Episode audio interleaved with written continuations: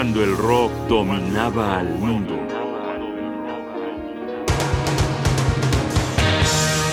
Deep Purple, en vivo en Japón.